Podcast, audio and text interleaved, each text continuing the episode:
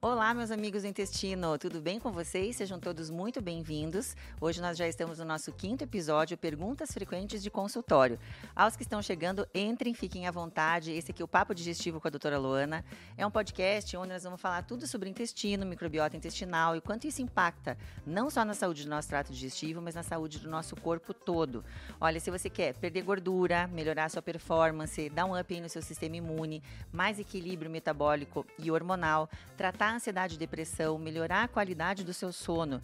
Tudo isso você vai precisar uma microbiota intestinal adequada e saudável. E é o que eu sempre digo, cuide do seu intestino, que ele cuidará de você.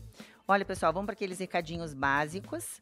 É, nós somos uma comunidade pequena ainda em crescimento, mas nós já temos a noção do quanto o intestino ele representa na nossa saúde, dos eixos que o intestino faz com os outros órgãos à distância.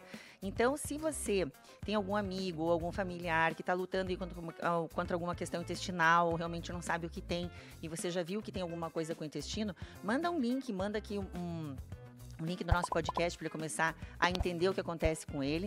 E você também pode colaborar, dá um joinha e dá um like, que daí o YouTube entende que é um conteúdo de relevância e ajuda a gente a pulverizar essa informação que eu acredito que seja do bem. Queria agradecer também a equipe do Cristal Podcast, que sempre me ajuda, me auxilia aqui nos meus problemas. E se você quer conhecer um pouquinho também sobre o meu trabalho, um pouquinho mais sobre os posts, me dá uma seguida lá no Doutora Luana HV. O Juba vai deixar aqui os nomes para que você me ache lá, tá bom? Então, pessoal, esse podcast, eu aceitei a sugestão aqui dos meninos para fazer perguntas frequentes de consultório.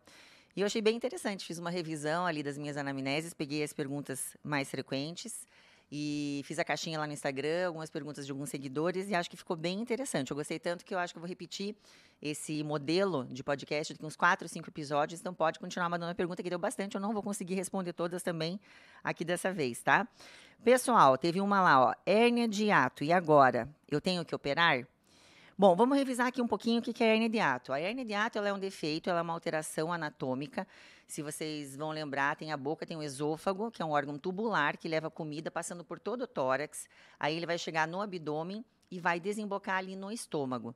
É, separando o tórax do abdômen, nós temos o diafragma, é o músculo diafragmático que serve para a nossa respiração. Ali tem um orifício natural, que é o hiato diafragmático, tem os pilares diafragmáticos, nós temos tendões, nós temos ligamentos, fáscias, e ali o esôfago deve permanecer nesse local. Com a pressão do tórax, pressão do abdômen, a questão do peristaltismo, né, que a gente engole a saliva, tudo isso é para fluir bem e é para manter o ácido do estômago só indo para baixo. Quando a pessoa tem uma hérnia, que a gente não sabe a etiologia ainda, né, pode ser por uma questão de um afrouxamento desses ligamentos que pode acontecer no envelhecimento, pode acontecer quando a pessoa é, aumenta muito o peso, né? Então as, a fibra muscular ela é infiltrada pelo tecido gorduroso e tem também essa certa frouxidão. Uma pessoa que teve muitas gestações, pessoas que trabalham com peso, muito peso, aumentando muito a pressão intraabdominal, pode favorecer o aparecimento da hérnia. Como eu falei, a hérnia ela é uma alteração anatômica e a correção é só a cirurgia. Mas os pacientes que têm a hérnia pequena, porque dependendo de quanto do estômago, quando tem esse, esse afastamento dos pilares e o estômago sobe, às vezes ele sobe 2, 3 centímetros, é uma hérnia pequena, às vezes mais que 5 centímetros é uma hérnia grande. Então, quanto sobe, que parte do estômago que sobe, a gente tem a classificação das hérnias e o tamanho. Então, a maioria das hérnias, quando são pequenas, 2 a 3 centímetros, a gente consegue fazer um tratamento em que o paciente, se ele não tem sintoma, ele vai, vai, vai se manter assim, a hérnia não, não necessita necessariamente de um tratamento, ou às vezes a hérnia é pequena e o paciente tem sintoma. Aí a gente vai mudar o estilo de vida do paciente para que ele permaneça assim. E eu gostaria de pontuar que muita gente acha que se tem hérnia, vai ter esofagite tá? Nem sempre. E quem tem esofagite, nem sempre tem hérnia. Se o, se o, paciente está acima do peso, ele come alimentos inflamatórios, come muito antes de deitar, mesmo sem hérnia, ele pode ter refluxo e pode ter esofagite. Assim como no caso da hérnia, às vezes é um achado por outro motivo. O paciente vai fazer um exame, vai fazer uma colônia, vai fazer uma endoscopia junto, para controle, até para triagem, e acaba achando a hérnia. Então, nem sempre a hérnia tem sintoma. Então, só revisando, se a hérnia é pequena e o paciente não sente nada, ele fica em observação. Se a hérnia é pequena e ele tem algum sintoma, a gente vai tratar através do estilo de vida, né, que seria o quê? Evitar café, evitar bebida alcoólica, evitar comer muito antes de dormir, pelo menos umas duas horas de intervalo, evitar beber muito durante a refeição, evitar bebidas com gás, roupas apertadas. Se for dormir, o ideal seria um ou dois ou três travesseiros, mas a gente não recomenda. Eu gosto muito daquele. É tipo um triângulo, sabe? Em que a pessoa deita e ela fica firme até o final da noite, porque o travesseiro pode escorregar e realmente a pessoa pode voltar para a posição mais horizontal sem estar inclinada, ou colocar alguma coisa no pé da cama, né, na parte da cabeça, que realmente mantém a cama inclinada durante todo o período noturno. Então, essas são algumas questões. E, a, ah, e adequar a atividade física, porque tem atividade física de alta intensidade que pode favorecer o refluxo. Deixar de fumar fumar, gente, um cigarro diminui a pressão do esfíncter esofágico inferior, que é o músculo que está ali separando o esôfago do estômago, em 50%. Então, quem está fumando, tem, um, tem uma hérnia e quer impedir refluxo, ou talvez uma cirurgia e ficar livre de sintoma, tem que se adaptar a essas questões do estilo de vida que a gente está passando aqui. Hérnias grandes, pessoal, Hérnias grandes não tem o que discutir. Como é um defeito anatômico e traz muito sintoma, você imagina 5 centímetros do teu estômago dentro do tórax, né? Porque a hérnia é isso, é o estômago que subiu e ocupou um outro lugar. Então, quando você enche o teu estômago de comida, que você está se alimentando, esse saquinho de estômago que ficou dentro do tórax, ele pode fazer pressão. Ele pode simular uma dor cardíaca, pode te dar uma agonia, pode é, prejudicar a tua respiração, pode dar refluxo e bronco aspirar, né? Porque esse, essa comida que está ali no, no teu estômago pode voltar e você pode ir para a parte respiratória. Então, essas hérnias, elas têm indicação de cirurgia, sim, tá bom? Então, as pequenas a gente pode controlar, as grandes tem que operar e as do meio a gente tem que combinar com o paciente, né? A gente tem que ver o quanto de estilo de vida ele consegue levar e o quanto ele fica bem com isso. Porque às vezes os pacientes só ficam bem mesmo com medicamento, e às vezes medicamento por muito tempo não é o ideal, o paciente pode ter efeito colateral também, e daí a gente vai ter que conversar com ele para ver o caso de uma provável cirurgia. Lembrando que sempre antes de uma cirurgia, a gente tem que fazer a manometria, que é ver a pressão do, do esôfago, porque às vezes ele tem uma doença de pressão, né, ele não contrai bem, e pode acontecer de você colocar uma válvula cirúrgica e piorar o quadro, porque com a válvula vai ser difícil você eructar, que é arrotar, não vomita. Pedaços sólidos de comida podem ter dificuldade de passar se você tem um problema de pressão no teu esôfago. Então, essa é uma questão que tem que ser avaliada também, tá bom? A cirurgia normalmente tem bom resultado, mas 10 a 15% pode ter falha do tratamento ao longo dos anos, tá? De 10 anos. Então, essa, gente, era a pergunta de hérnia de ato. Bom, uma, uma pergunta que eu gostaria de passar para vocês, que eu tenho que explicar em que contexto que ela entra nas consultas, como eram perguntas frequentes de consulta, e é uma coisa muito interessante, é a questão das meninas que vêm através é, para consulta comigo para resolver questões intestinais. Mas durante a nossa conversa e durante as queixas, a gente sempre pergunta de atividade física, alimentação, a gente faz a bioimpedância, sempre eu faço em todos os meus pacientes. E elas têm a queixa de dificuldade de ganhar massa magra. Né? São as mulheres que, dependendo da idade, já têm queixa de flacidez, não estão satisfeitas com a parte de performance. Às vezes até come saudável, mas não consegue, está com personal e não tem um treino. Bom, gente, o que eu tenho que explicar aqui é o seguinte: o nosso trato digestivo é o principal órgão responsável pela digestão e absorção dos nutrientes. E quando a gente está falando de hipertrofia, a gente está falando de um estado suprafisiológico, que é aumentar a tua massa magra. Então, o teu corpo tem que estar tá funcionando bem, tem que estar tá sobrando para as necessidades fisiológicas, para a gente começar a construir uma massa magra. Como é que a gente vai fazer isso com o intestino que está inflamado? Então, eu recebo meninas que têm doença inflamatória intestinal, doença de Crohn, retocolite, as meninas têm doença celíaca, têm intolerância à lactose, tem a questão de SIBO. Imagina a SIBO, a gente estava comentando esses dias aí. SIBO é o supercrescimento de bactérias a nível do seu intestino delgado. Então, essas bactérias, elas são ávidas, né? Então, você coloca ali uma fibra distende. Lembrando que na hipertrofia, 60% a 70% da dieta vai ser carboidrato. Como é que a gente vai colocar esse excesso de alimentação, principalmente carboidrato? Essa menina vai ter uma queixa enorme de distensão. Temos SIFO também, que é a questão do, do crescimento de fungos ali no seu intestino. Nós temos a questão de, de obstipação, né? Se pensa que uma menina que às vezes fica dois, três dias sem ir no banheiro, como é que a gente vai fazer um aporte nutricional para a hipertrofia? E sem contar que a mucosa intestinal ela está inflamada. Né? Tem processos inflamatórios ali. Quando a gente fala de inflamação, não é só inflamação aguda, nós falamos de processos inflamatórios de baixa intensidade crônicos. Nós temos a disbiose, aumento da permeabilidade intestinal e não, não esquecendo nunca que a nossa microbiota ela tem uma função metabólica. Então, tanto para perda de gordura quanto para ganho de massa, a gente precisa da microbiota funcionando. Ela é uma intermediária entre o, o alimento e o nosso sistema imune, entre o nosso corpo e o que ela sinaliza é importante. Então, como que a gente faz nessas meninas? Primeiro, a gente tem que corrigir essa questão da disbiose, tem que identificar o que, que ela tem no intestino, né? Porque ela vem para isso, o que, que eu tenho no meu intestino. Às vezes tem um ou mais processos, né? Pode ter uma doença celíaca não diagnosticada com SIBO, pode ter SIBO com SIFO, pode ter síndrome do intestino irritável, que também às vezes pode levar a diarreia e a pessoa tem um quadro de desabsorção. Então a gente tem que identificar esses problemas, tratar, para daí depois a gente prosseguir com ganho de massa. Ganho de massa às vezes é visto como preconceito, né? Tá fazendo uma hipertrofia, quer ficar sarada, marombada, não é nada disso. Nós estamos falando de meninas que realmente têm um problema intestinal de longa data e elas têm um déficit, mesmo com a idade muito, muito jovem, de massa magra. A gente vai mostrar as bios para vocês aí, eu vou colocar para vocês verem a importância, né? Então, a gente tem aqui uma menina com 24 anos de idade, que tem 16 quilos, 16,8 de massa magra, 17,8 de, de 17,7 de gordura. Então, só nesse paciente aqui, o controle muscular já pede 8 quilos de massa magra. Temos uma outra paciente aqui de 20 anos, 19,7 quilos de massa magra e 16,8 de gordura. Essa bio já pede 7,6 quilos de massa magra. Outra paciente, e é assim um monte, tá, gente? Porque é, o paciente com questão intestinal de longa data fica desabsortivo.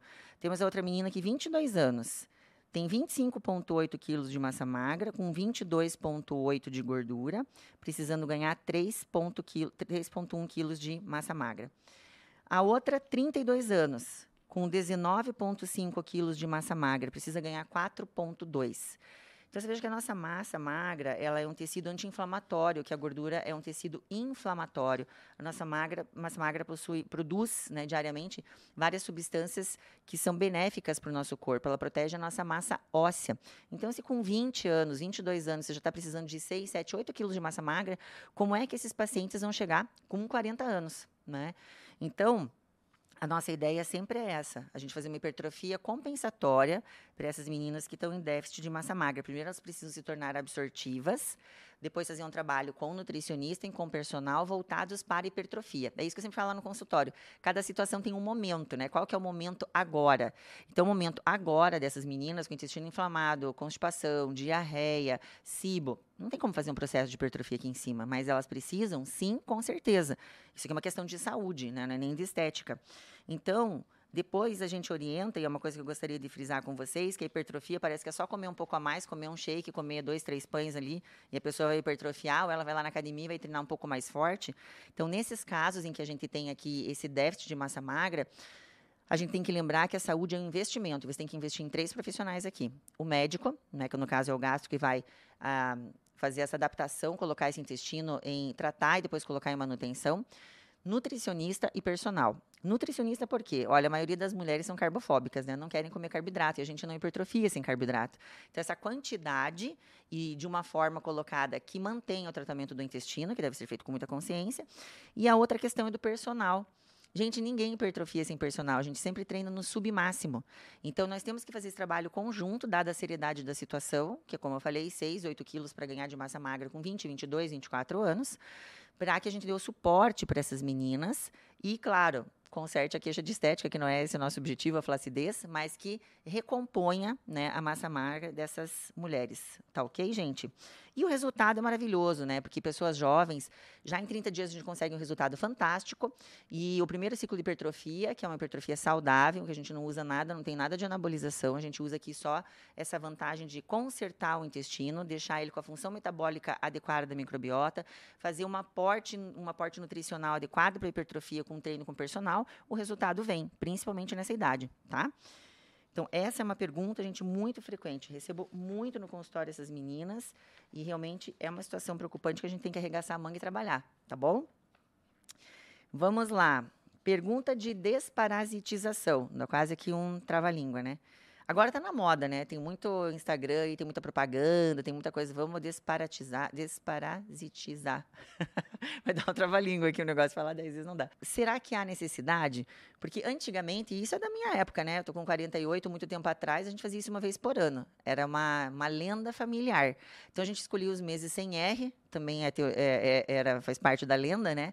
Então pegava junho ou julho, que é mês de férias, que já aproveitava estar em casa, né?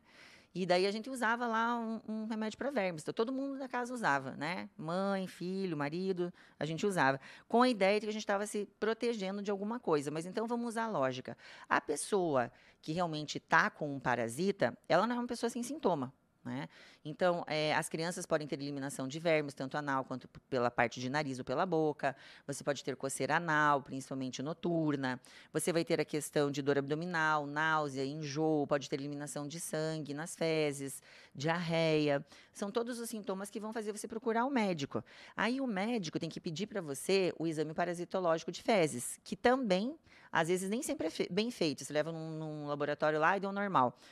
Esse exame é um pouco trabalhoso, sabe, gente? Você vai pegar aquela tua sese, se guarda no potinho, chega lá no, no, no laboratório, essas sezes já estão endurecidas.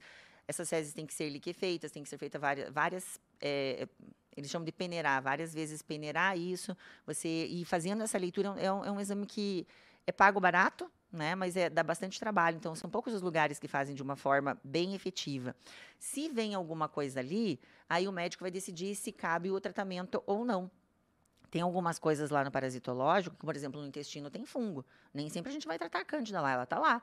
Assim como no, no, parasitológico. Então, isso tem, precisa de uma avaliação médica, porque a nossa ideia, né, naquela época, tomando um remédio para vermes, o que, que era? Ah, eu vou tomar para prevenir. Primeiro que você toma sem sentido, porque você não está doente, então você não precisa tomar, isso pode realmente levar a uma desbiose, e a partir daí sim você começar com um problema, ou somar a um que você já tenha, né? E não previne, gente, porque você não consegue fazer um tratamento, né? Um tratamento preventivo. Vou tratar sem antes ter. Não consegue. Então, se você tomar um remédio para vermes essa semana e na semana que vem se for contaminado, está contaminado e vai ter que tratar de novo. Então, não serve, tá, gente? Essa ideia que a gente tem de desparasitização, esquece, isso daí é só quando for com indicação. Essa também é uma pergunta bem frequente. O pessoal gosta ainda, o pessoal da minha idade lá, sabe? Com a ideia de desparasitizar.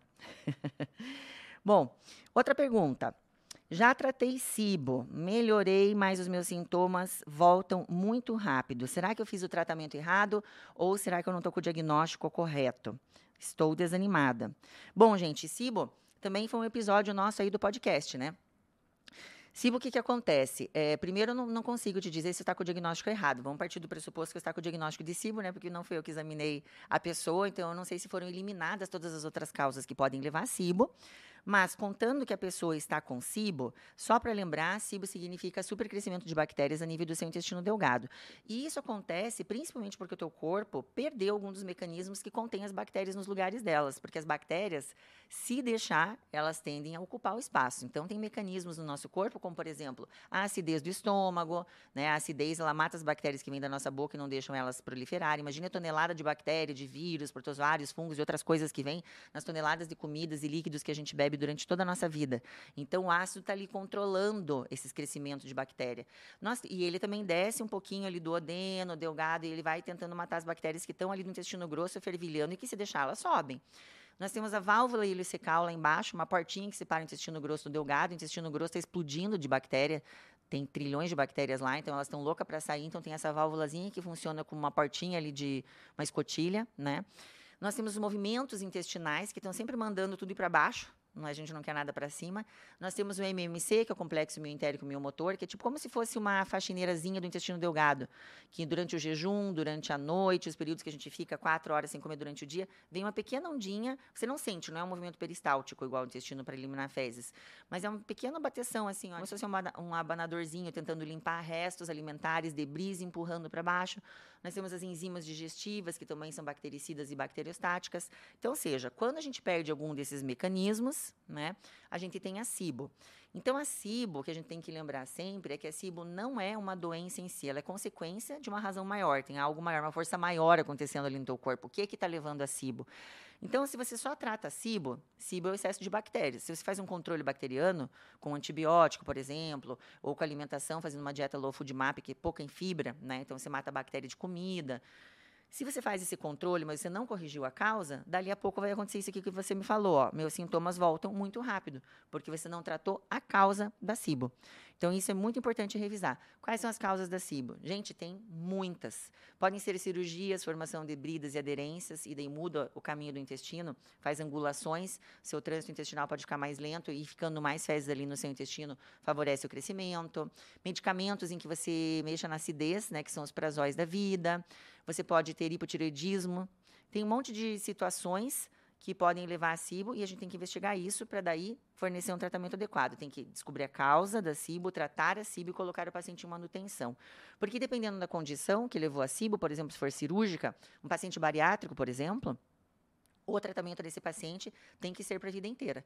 Então, tem que ver se vai precisar de um procinético, se vai precisar de uma enzima, porque se a gente largar esse paciente, a gente interromper esse tratamento, ele com certeza, dali seis a nove meses, ele vai voltar com a SIBO, tá bom? Bom, vamos lá para outra pergunta. Ah, essa daqui. Gente, aqui no consultório de gastro e coloprocto, é, eu vou dizer que 80% dos pacientes são de sexo feminino, tá? Então, por isso tem muita coisa aqui ligada com sexo feminino. A pergunta é endometriose e intestino, se tem relação. Gente, tem super relação. Eu recebi tanta pergunta sobre essa daqui que a gente vai fazer um episódio só sobre endometriose e intestino, porque isso aqui é muito importante, né? Então, você veja, a endometriose ela é definida como endométrio fora da cavidade uterina. Então, vai ter foquinhos de endométrio, em, pode ter em várias partes dentro da tua barriga. Pode ter na parede do intestino, pode ter lá próximo do, do reto, pode ter na bexiga, pode ter em qualquer lugar. Então, quais são as queixas da pessoa que tem esse hiperestrogenismo? A grande quantidade de estrogênio estimulando esses foquinhos, que são estimulados todo mês, né, com processos inflamatórios. Esses foquinhos respondem ao estímulo hormonal, eles sangram e você vai apresentar dor. Então, aonde que pode ser a dor? A dor, você pode ter dor para evacuar, Inclusive, os foquinhos, eles podem invadir a parede do intestino e a menina pode até eliminar sangue nas fezes. Você pode ter dor para urinar, dor no relacionamento. Tem gente que tem dor na lombar, né? Dor pélvica crônica de cada 10 mulheres, 8 ao longo de 8 a 10 anos vão descobrir que tem endometriose. Então, essa é uma queixa que a gente não pode deixar passar. A alteração do fluxo menstrual, né, por, por causa do hiperestrogenismo, essa mulher tem um sangramento intenso, vai, mais dias né, do, do, de ciclo do que o ciclo normal um ciclo mais longo. Tem irritabilidade, alteração do sono, edema, enxaqueca. Então, essa é a mulher com endometriose. E qual que é a relação com o intestino? Muitas dessas pacientes, elas pensam que elas têm síndrome do intestino irritável.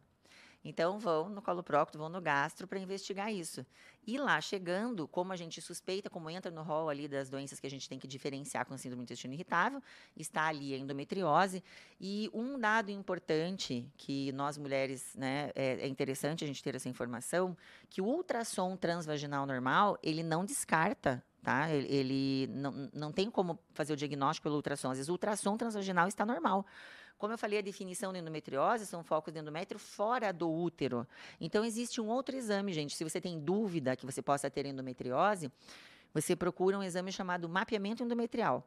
São quatro exames feitos juntos, tem um preparo, um pequeno preparozinho ali do intestino, em que daí a gente vai procurar esses foquinhos. E se realmente a suspeita continua, dá para fazer até uma laparoscopia. Colocar uma câmera ali no umbigo, dar uma olhadinha lá dentro e achar os foquinhos, porque os foquinhos são pequeníssimos, gente. É, gente que tá, a gente costuma trabalhar com uma equipe aqui do Marcelino, né, a doutora Camila Alessi, que é uma amiga e uma profissional que eu admiro muito, e ela isso é avaliador de, dependente esse exame, depende da experiência de cada pessoa, né? E ela tem uma experiência muito grande.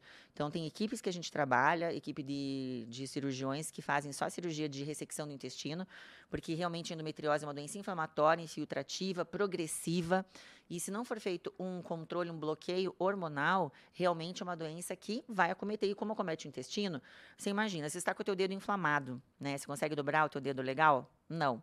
É a mesma coisa no intestino. Ele está inflamado, ele está com focos de endometriose que são estimulados mensalmente.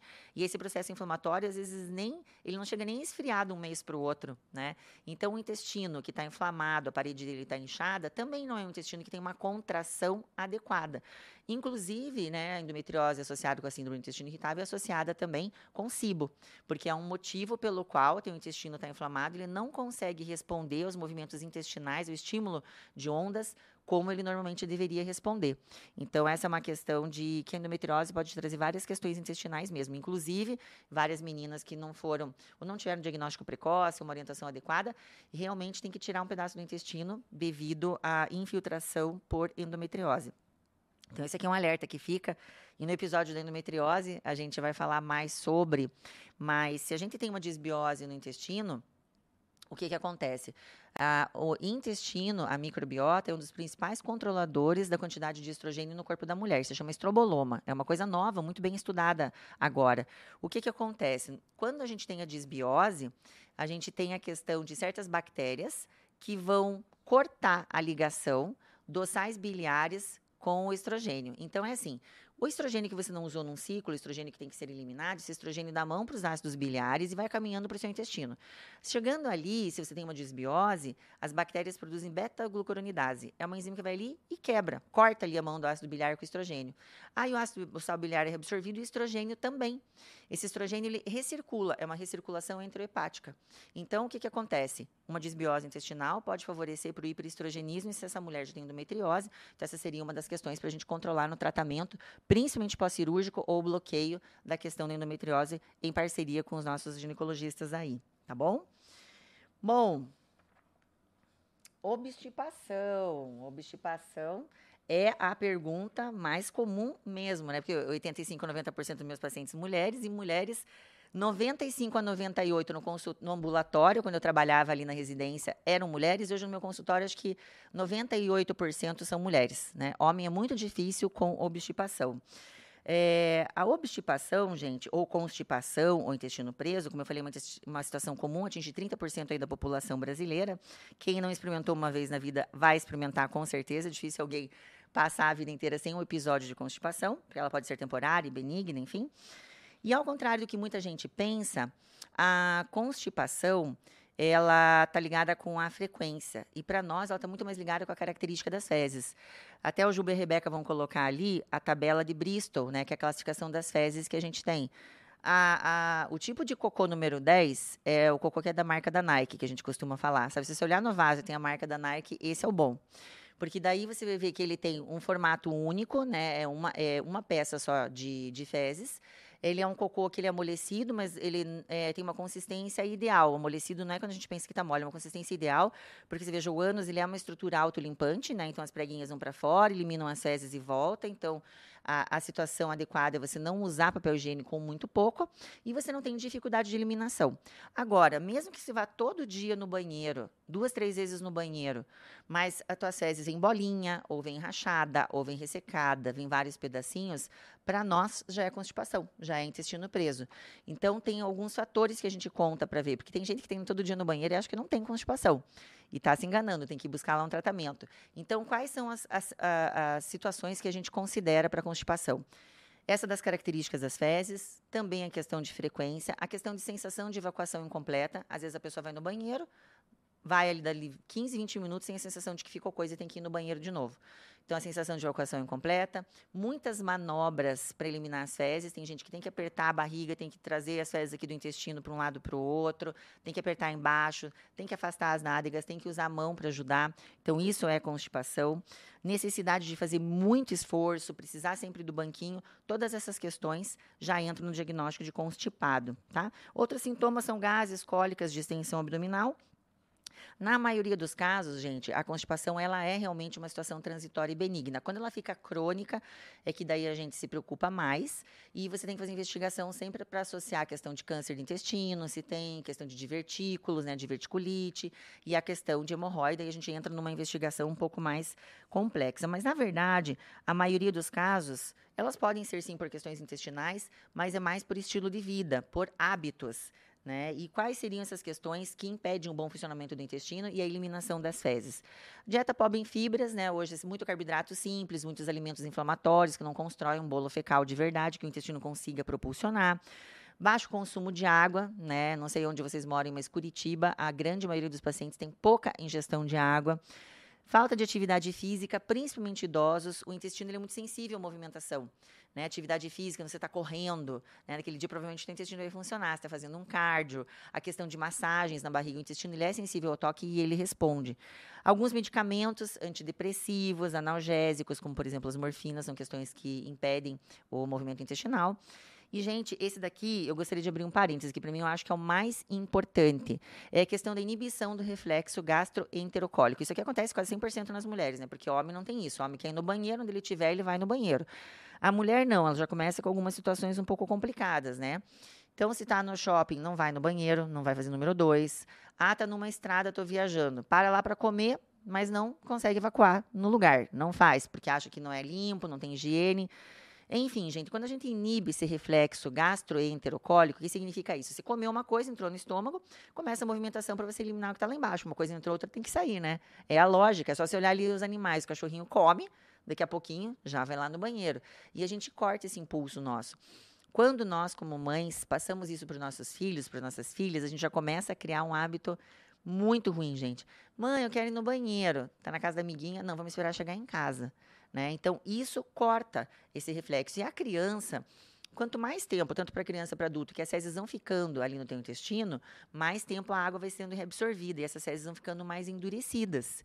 Então, para o adulto, às vezes isso não impacta tanto, mas uma criança que ela deixou ali no banheiro duas ou três vezes, perdeu o time, uma porque a mãe não deixou, outra porque está brincando. Tem muita criança que está brincando, né? E não quer ir no banheiro. Ah, eu tô vindo no banheiro, mãe. Daí fala, vamos, vamos. Fala, não, não, não, vou depois. Cortou de novo. O que acontece? As fezes ficam ressecadas. E quando a criança vai no banheiro e que ela sente que a pontinha das fezes está ressecada e causa dor, ela trava de novo. Então, aqui tem um problema que pode criar um hábito muito ruim em relação às fezes. É, eu lembro que eu comprei para minhas filhas, né? As princesas também soltam pum. Eu, como gastro, né, coloprocto, era muito preocupada com isso. Então, minhas filhas já larguei carrinho de mercado, já larguei carro aberto. Eu, quer ir no banheiro, a gente vai no banheiro. E ensinar que as necessidades fisiológicas, elas independem de sexo, né? Homens e mulheres têm os mesmos direitos para necessidade fisiológica. E a gente não pode se privar disso. Foi até pouco tempo, né, Rebeca, a menina do Big Brother, que foi, que foi passar o final de semana com o namorado e daí ela não quis soltar pum, não quis ir no banheiro. Enfim, passou 48 horas, o abdômen dela estava super distendido. É, distendeu de um jeito que ela não conseguia realmente soltar os gases e ela foi para o hospital. Então, conclusão: síndrome do pum preso por vergonha. Gente, isso a gente não pode deixar acontecer. né?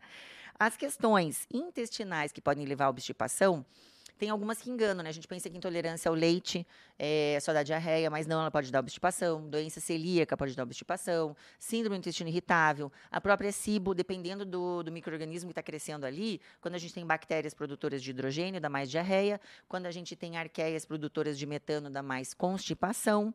Uso excessivo de laxantes. Olá, gente, você que não corrigiu a causa da obstipação e está usando laxante, laxante, laxante. Isso deixa seu intestino preguiçoso. Quem já não escutou isso, né?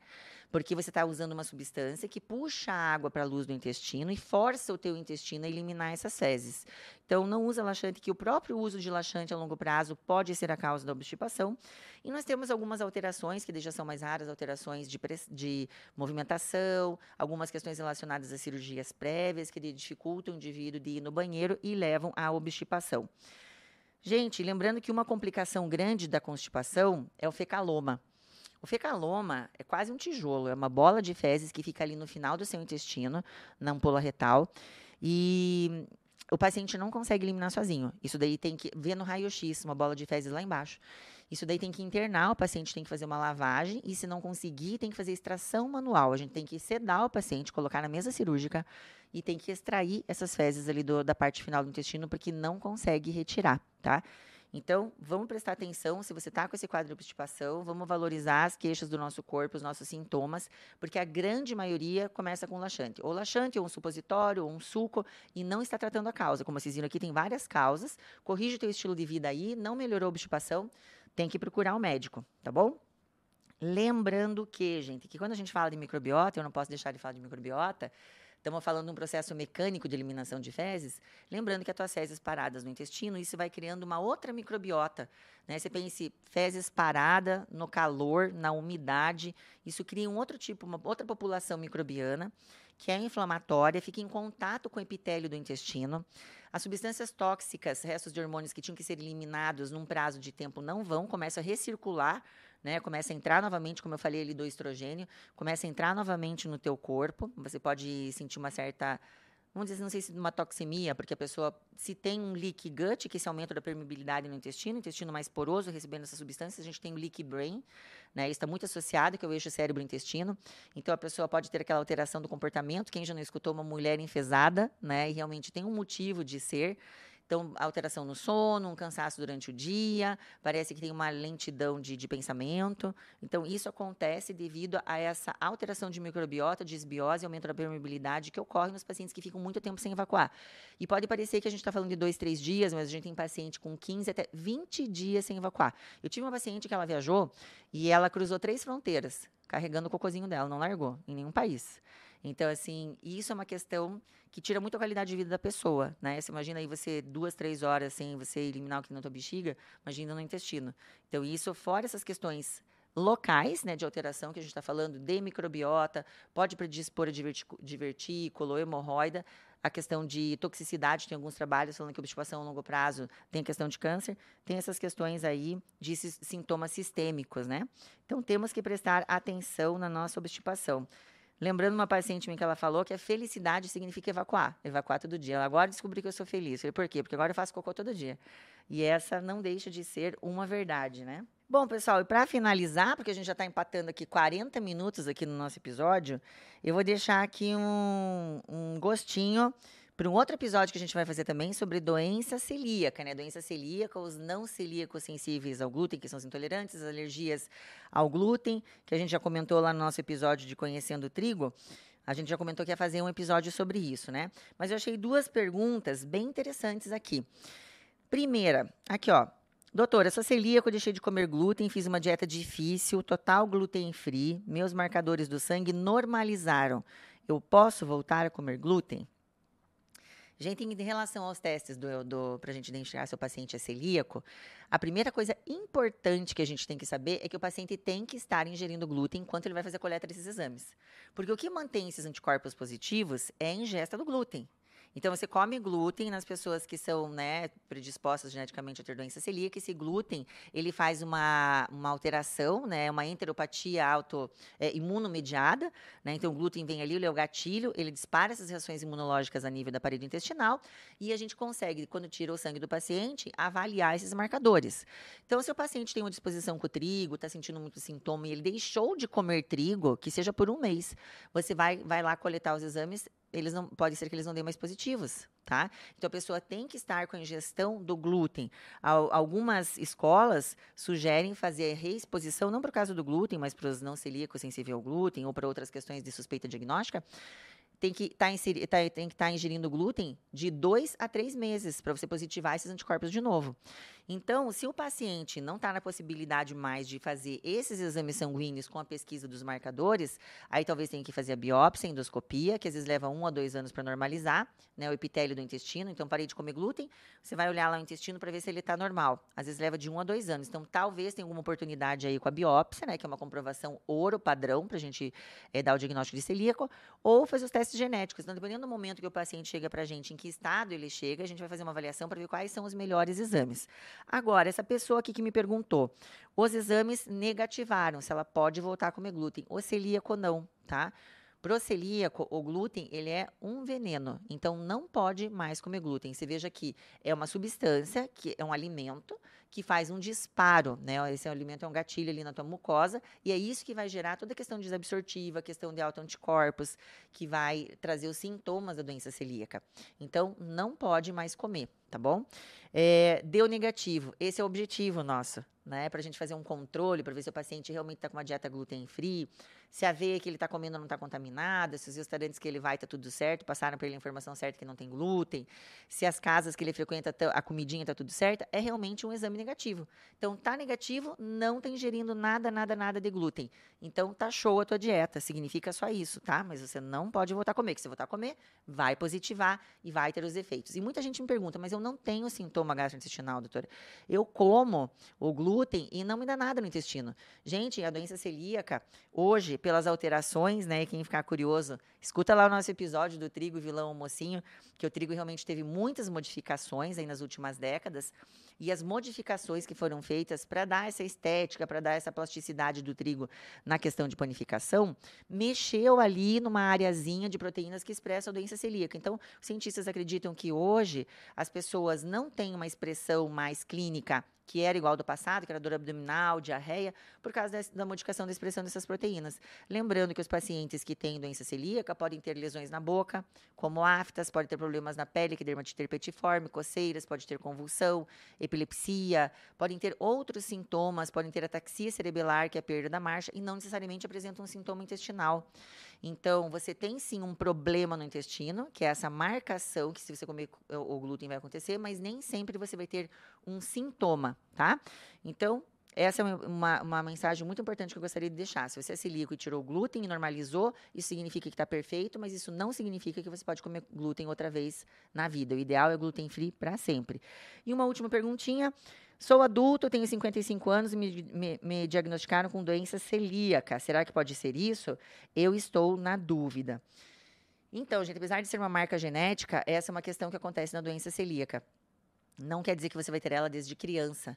Né? Eu tenho pacientes com 38, 40 anos, 22, independente da idade. Isso pode acontecer em qualquer idade. Pode precipitar, como ela é uma doença autoimune, pode precipitar por um estresse, alguma coisa marcante na vida. Então, isso não é impossível de acontecer, tá? Você pode ter diagnóstico de doença celíaca mais tarde, mesmo com uma apresentação de sintomas que não seja característica da doença celíaca. E é por isso, né, que essa é uma situação, é uma doença difícil da gente diagnosticar.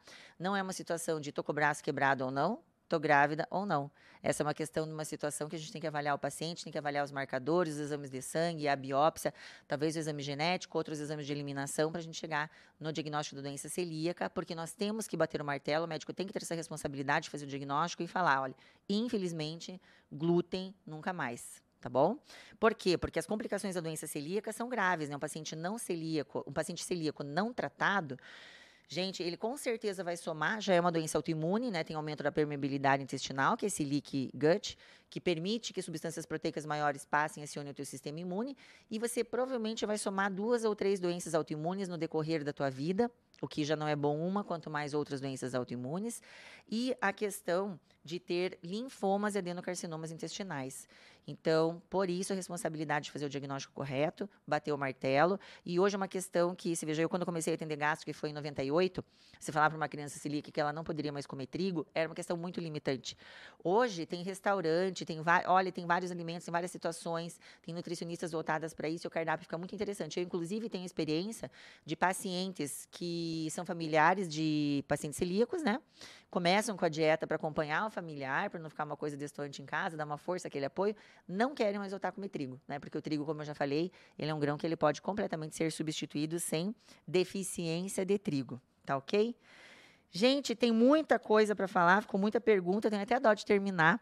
Mas obrigada para vocês que ficaram até aqui, que nos acompanharam. Se você tem alguma dúvida, deixe lá que eu vou responder. Se não é nesse, é no próximo, daqui quatro, cinco semanas, ou no episódio que vai ser sobre celíaco, ou no episódio que vai ser sobre endometriose.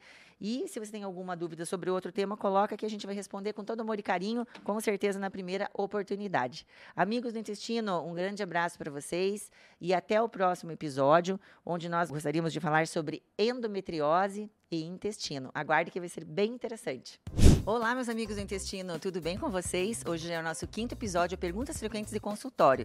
Sejam vocês bem-vindos, os que estão chegando agora, entrem e fiquem à vontade.